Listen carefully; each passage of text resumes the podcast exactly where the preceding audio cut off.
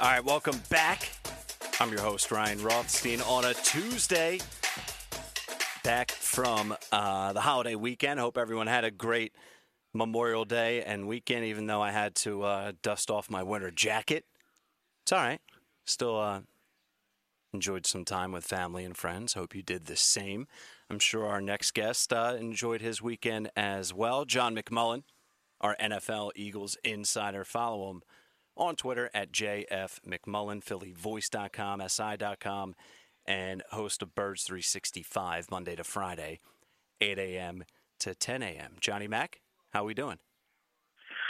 Doing well, Ryan. Yeah, I, I saw this uh, glowing orb in the sky on Monday. I, I, I didn't know what to do with myself. Kind of a washout of a weekend. Disappointing. Yeah, disappointing to say the least. I mean, sort of comparable to uh, Ben Simmons and his offensive game. Ah, hey, you know, 0 for 11. I mean, uh, he, he hit it, and then he went on a run. What, was, what did he finish? Five of five of ten in the game, five of eleven. That's uh, that's a heck of a free throw shooter. But you can't criticize Ben Simmons, Ryan. Can't criticize. No, no, no. Sure, no. you got to play four on five offense in, in the stretch of the game. This is why I said it was on Rich earlier. Rich's show earlier. The Brooklyn Nets, you have to pray, and and by the way, none of this matters if Joel Embiid can't play. But if he if he's healthy and and ready to go, um, which is big if, uh, maybe bigger than him, you can't beat Brooklyn. They have three killers at the end of games. If you're in a close game, you're losing. They have three closes. Yeah. And you're playing four on five offensively. So to beat to beat Brooklyn, you got to be up by 10, 15 points in the fourth quarter, which is possible if Joel plays well. But that's the kind of games you have to win. You can't win close games. Um, I don't know how uh, other way to say it. Uh, they cannot win close games how they are uh, built to this point. And I get what Doc. I don't kill Doc Rivers. He's trying to protect the player. That's fine. That's all nonsense. But I, I mean, the people who think this guy is all uh, it, it, it's it's bizarre to me. And I put that on Twitter today. It's okay to say does a lot of things really, really well. Does a couple things really, really poorly. And those things kill you at the end of games.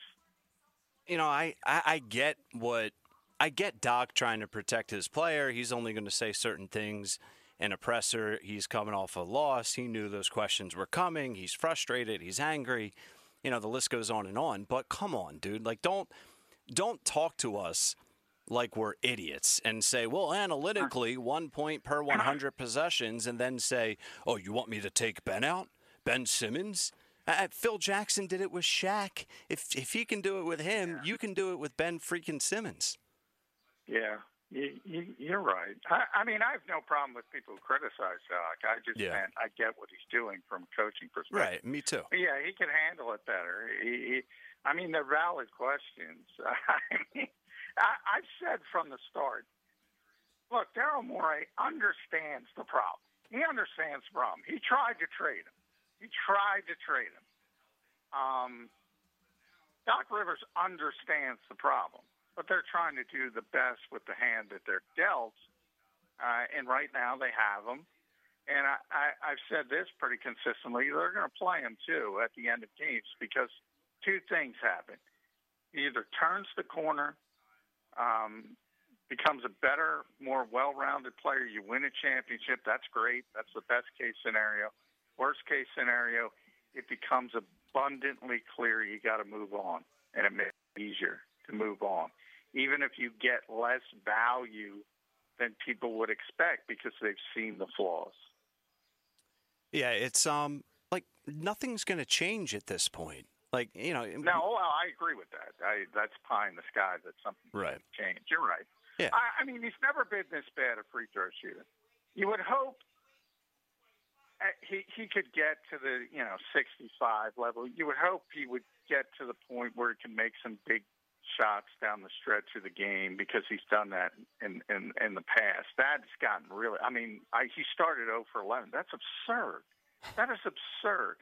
I think Bob Vetrone, I'll give him the credit, is the old stat guy for the Philadelphia Inquirer and the Daily News. Um, he had put a second worst free throw shooting performance in NBA history to this point in a series, and that was after making five. Remember, he started that 0 for 11. That was the worst, that by far the worst. That's absurd.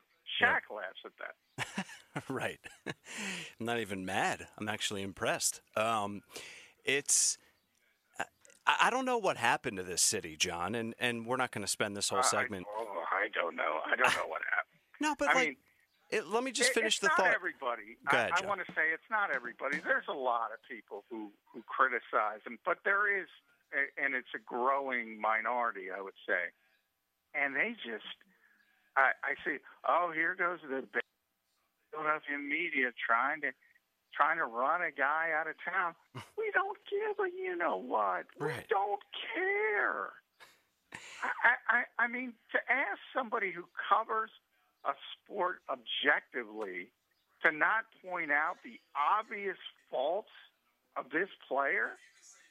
What, what do you expect? I, I, I mean, if any other player, could you imagine LeBron James going 0 for 11 from the free throw line? Oh what would goodness. the reaction be? Huh. I, I can't even imagine. I mean, yeah. I, I, it's absurd to me. And this used to be you know the the old reputation of the the hardest town to play in. I I don't know what happened. Obviously, it's a younger generation. They don't feel the same way. Uh, there's this blind loyalty.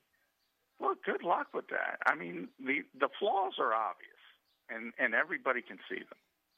It's um, you know, it's it's social media and Twitter. Like you you tweet out about an athlete's flaws and people interpret that for you're you're not able to acknowledge any of the strengths and you are bashing them. It's like, dude, like how can anyone with two eyes who knows sports even on an average level not comprehend that Ben is a liability and it's a massive issue? But well, I would ask these people to to look at okay at Bradley Beal, which is laughable, but uh, maybe even Russell Westbrook, um, because he's not, you know, the greatest shooter in the world. Uh, I mean, you would be laughing at Russell Westbrook if he started the series 0 for 11 from the free throw line. You would be mocking him mercilessly because it's it's unbelievable. It's so poor. It's so ridiculous. I, you know, so if you look at it from that standpoint, I mean, that's how other people who don't have skin in the game, who aren't just reacting with emotion, are saying yeah, this just isn't good enough. That's not hating. That's that's facts. That's reality. You've posted, um, you know, a handful of new articles since we last spoke, John, and we're going to get to all of those topics in just a minute. But I, I do really want your thoughts on the fan behavior we've seen over the past week or two. Oh, they're idiots. I mean, you know, it's interesting because I, I, I do look. I, I, I mean, I know everybody was cooped up. I, I, I don't, I don't understand the, the the mentality to want to throw something at, at an athlete. But again, we're talking about emotion. Now, I'm a wrestling guy. I go back to when you know, Roddy Piper was the, you know, greatest heel in the history of the business. There was unbelievable amounts of uh, stuff being thrown at him on a daily basis. Uh, the world's changed. You can't do that stuff anymore. Um, I don't know why it's so hard for some people to understand that. Uh, but there does seem to be a problem. The NBA's got to get a hold of it. Like I, I think, you know, yesterday was probably the worst. Because I mean, there's somebody going on the floor and they had to be tackled, which is worse than a water bottle or popcorn or any of that stuff. I mean, just sit and watch the game. You're paying extraordinary amounts of money to go to these games. Why do you want to get kicked out? Yeah, it's um, and it's strange. I feel like now it's become like a trend. Like like each building, each city, someone decides to be the next uh, the next jackass. But uh, well, yeah. Then you have knuckleheads who want publicity and they want to be on social media. As you know, social media is the, the end of our society. We're just we're playing out the string as a society. we're done. We're cut. We're we're like a bad baseball team trying to hit 162. Yeah. We're we're we're uh, social media has destroyed us. Yeah, we're like the Phillies. Um, yeah. All right, so let's. Uh, there's a lot to get to, and as I mentioned, you have um, plenty of new articles since we last chatted. Let's start with uh, Zach Ertz, and it seems to be, you know, back in the forefront here. Uh, the Zach Ertz, where and when will he be traded? Topic. Yeah, I, I mean, because today is June 1st, and that's the demarcation line of the NFL offseason. So, um, you know, it becomes a little bit easier from a salary cap standpoint. Uh, and the Eagles need some money. They got uh, four million today at four o'clock because of previous designations on uh, Alshon Jeffery and Malik Jackson, previous June 1st designations. But they also got to sign their rookie class still. They got about $7.8 million. You, you take off 3.7 of that for the rookies. Um, and they still need some holes to be filled. And if you start talking about really big trades like Julio Jones, which it's it's not going to happen, but they were interested. They did call. We have had that confirmed. They have, you know, at least entertained the discussion.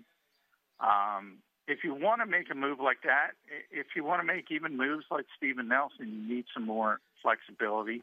Zach Ertz would be an obvious piece to that. He would uh, by trading him, even releasing him, you get eight and a half million dollars of cap space, so that would be very helpful. Uh, and the Eagles could do some other things as well with Fletcher Cox as far as a restructure. Lane Johnson. It also makes it easier to trade people. So Brandon Brooks talked to us last week. He confirmed that there were trade discussions. That becomes easier. Uh, a lot of things could happen, and, and that's why June 1st is a is a key date. But it doesn't mean it's going to happen now. It doesn't mean it's going to happen in the next 24 hours. I, I will admit that my ears kind of perked up uh, when I saw the Bills restructure uh, Stefon Diggs to get uh, money under their ca- cap. excuse me, getting all choked up talking about this, Ryan. uh, to get money over their under their cap uh, because that makes you think they're trying to make a move. They need a tight end. That's a team that would make a lot of sense for a veteran player because they're a legitimate Super Bowl contender if everything goes right. So I, I do think Buffalo is a team to keep an eye on, but it doesn't necessarily mean it's going to happen, as I said, right away. Uh, you mentioned Julio Jones. Your thoughts uh, and updates with him? Well, I, I think you know he's obviously going. He, he's pretty much another one of those players forcing himself out of a situation he didn't necessarily want to be in. Um, and who knows if he knew he was on the air with Shannon Sharpe or not? I I think he knew, but uh, unless he confirms it, we'll never completely know. But uh, I do think he's 32 years old. Um, he makes a lot of money. So similar to what I said about Zach Ertz, you know, it's going to be a contender. I think that makes the most sense. A team that thinks they're really close. Seattle seems to be the leader in the clubhouse, so to speak. Tennessee has been speculated as the leader. I think from Atlanta's standpoint, the obvious – when you make these types of moves, you want to get them out of the conference at the bare minimum.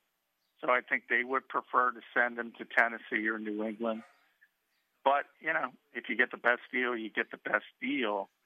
Uh, and that would put a team like Seattle in the equation. And they've had their own issues with Russell Wilson uh, and him complaining about the offensive line. But I got to tell you, if you had Julio Jones and DK Metcalf and Lockett, that's that's going to make the quarterback pretty happy.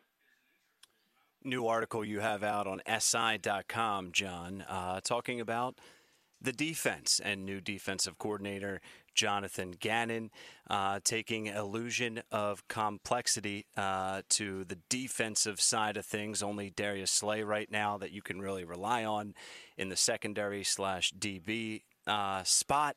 Uh, so, talk a little bit more about what you wrote. Yeah, I love JG as he wants to be called. Um, you know, because when he had his press conference, I, he was so uh, refreshing because he offered information. Now I think that will change um, as the PR staff gets a hold of him, Howie Roseman gets a hold of him, uh, and they tell him to tone it down a little bit. But I think the funniest part uh, of his uh, opening press conference with us, well, the funniest part was him saying, "Hey, I wanted to talk to you, but I wasn't allowed." The second funniest part was when he said, basically, and I put this in the article. I'm just paraphrasing, but the exact quote is in there. Uh, everybody runs the same thing. Everybody, everybody. So you know, you, you constantly hear both the more on the offensive side, but both sides. Uh, fans talk about uh, creativity, Ryan. You got to be creative, Ryan. Got to be. There's no cre- creativity in this offense. And then someone like Gannon goes up there and tells the truth everybody runs the same thing. It's how you do it, how you execute. And, you know, that's where I think he's going to be a little bit, and that's where I put the illusion of complexity. It's something Sean McVay talks about, and, and you can see it on the offensive side of the ball in Los Angeles. What he does is a ton of pre-snap movement, um, you know, designed to to look complicated to the fan base and it's designed to um, test the discipline of the defense in their eyes and where they go. Sometimes they panic. And then after all that pre-snap movement is done, everything gets very simplified. Very simplified as far as what they're running play-wise. And then it's about execution. I think Jonathan Gannon is going to be the same way on defense. He's going to do a lot of pre-snap, pre-snap disguising in the case of the defense. And then he's going to play cover two or cover three behind it and hope to fool the quarterback with the pre snap stuff. And that's what we're talking about. And that's what the NFL has become this basically cat and mouse game of trying to make the other side undisciplined, uh, basically. Um, you know, we always talk about the scale down practice time. Guys aren't used to it. Maybe they see something, maybe it throws them off, and they don't do what they're supposed to do. That is the goal of every coach in this league, and kind of a dirty little secret that John Gannon let people in on. And it, it, it sounds great, and I'm not saying I doubt him by any means, but um, don't you need talent to be able to have that really be helpful and an actual disguise. You need the talent to make things even more complicated on the other side of things. And then part two of this, John, is how many quarterbacks can you realistically fool in the NFL? I would imagine any elite veteran quarterback is going to be able to work through that um, illusion. Yeah, but there aren't a lot of those guys, Ryan. Yeah, there really true. aren't. Um, you know, yeah, you're not going to fool Tom Brady. You're not going to fool Aaron Rodgers. You're not going to fool guys like that. A lot of young quarterbacks you're going to be able to fool, and it's it's um, um, it's really you know a big part of every game plan when you're when you're uh, facing off against a younger quarterback, and you'll see it with the opposition in Jalen Hurts as the Eagles season uh, goes on. Um, so there are certain guys. Uh, you know you're you're probably going to be in trouble uh, as far as if you're trying to manipulate uh, what they're seeing as far as coverage is pre-snap. Um, and then, it, yeah, then it comes down to talent and, and execution. And it always, got, I mean, if you have good players, it's easy. I always go back to Jimmy Johnson. That's a long time ago when you could practice, and there were two of these. um, and everybody was ultra prepared um, and, you know, that was a dynasty. And even after had a couple Jerry Jones had a couple too many gin and tonics and went to Barry Switzer. They even won Barry Switzer, who's one of the worst coaches in the history of the NFL. But they just had better players than everybody else. And Jimmy, to his credit, you know, had the Hall of Fame offensive line, Larry Allen, Erik Williams, Mark Stepnoski, Nate Newton, on and on and on. Had the, one of the greatest running backs of all time, and Emmitt Smith. They had three running plays, three running plays in that entire dynasty. Everybody knew what was coming. They couldn't do anything about it. So yeah, it's always about talent. And if you got better players, it's going to be a lot easier for you. All right, so speaking of players, and we'll keep it on the defensive side of things, Eric Wilson, linebacker, coming over from Minnesota, uh, knows a lot of the terminology that Gannon's going to be using with this new scheme. Uh, new, I guess we'll see how new it really is with the illusion more so than anything else, as you discussed. But what's Wilson's role uh, going to be on this team on defense?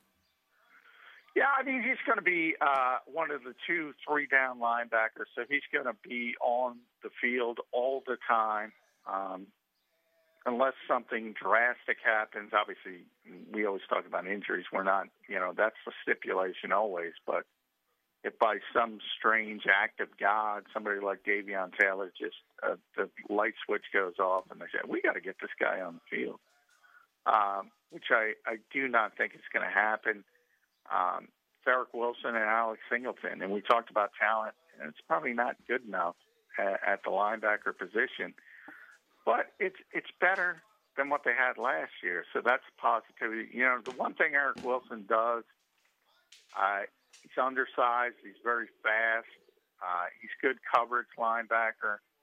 Um, you know, had one of the few linebackers in football that had three sacks and three interceptions. Also had two fumble recoveries.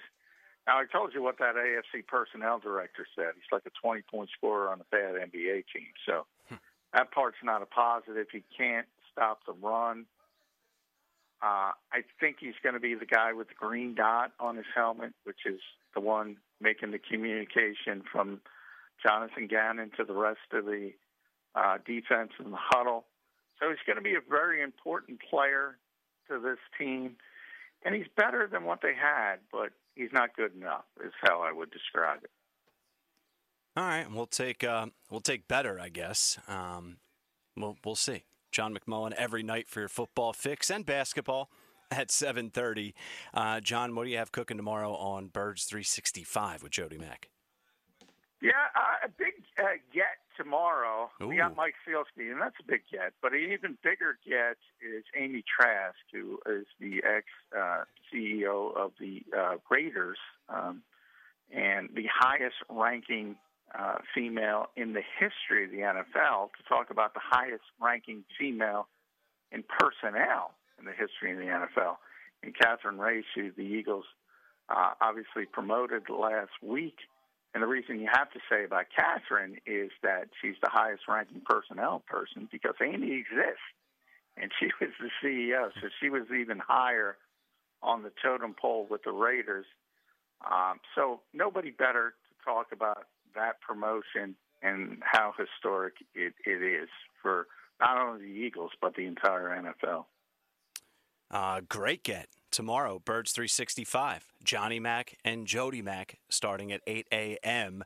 Uh, on the Jakib Media YouTube channel. You're not going to want to miss it. All right, John, have a good night. We'll uh, see what the Sixers do tomorrow back at the Wells Fargo Center. We know Joel's MRI. That'll tell, tell the tale. yeah.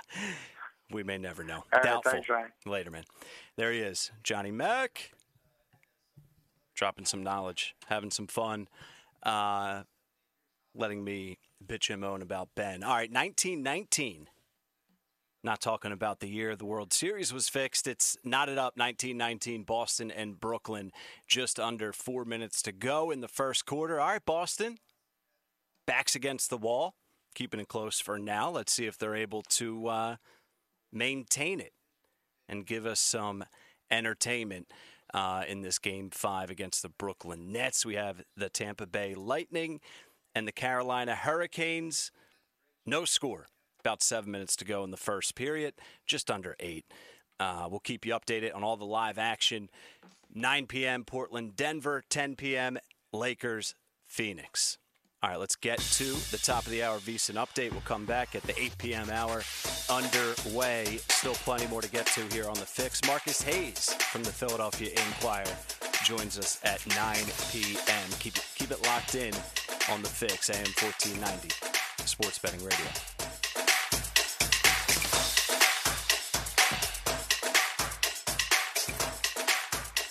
BetMGM has an unreal deal for sports fans in Virginia. Turn $5 into $150 instantly when you place your first wager at BetMGM. Simply download the BetMGM app and sign up using code Champion150. Then, place a $5 wager on any sport. You'll receive $150 in bonus bets, regardless of your wager's outcome. And if you think the fun stops there, the King of Sportsbooks has plenty of surprises in store. Check out daily promotions, same game parlays, live bets, and so much more. Download the app in Virginia today and get $150 in bonus bets instantly from your first wager. Only at BetMGM. BetMGM and GameSense remind you to play responsibly. See BetMGM.com for terms. 21 plus only, Virginia only. New customer offer. Subject to eligibility requirements. Rewards are non withdrawable bonus bets that expire in seven days. Please gamble responsibly. Gambling problem? Call 1 800 Gambler. Promotional offer not available in Washington, D.C.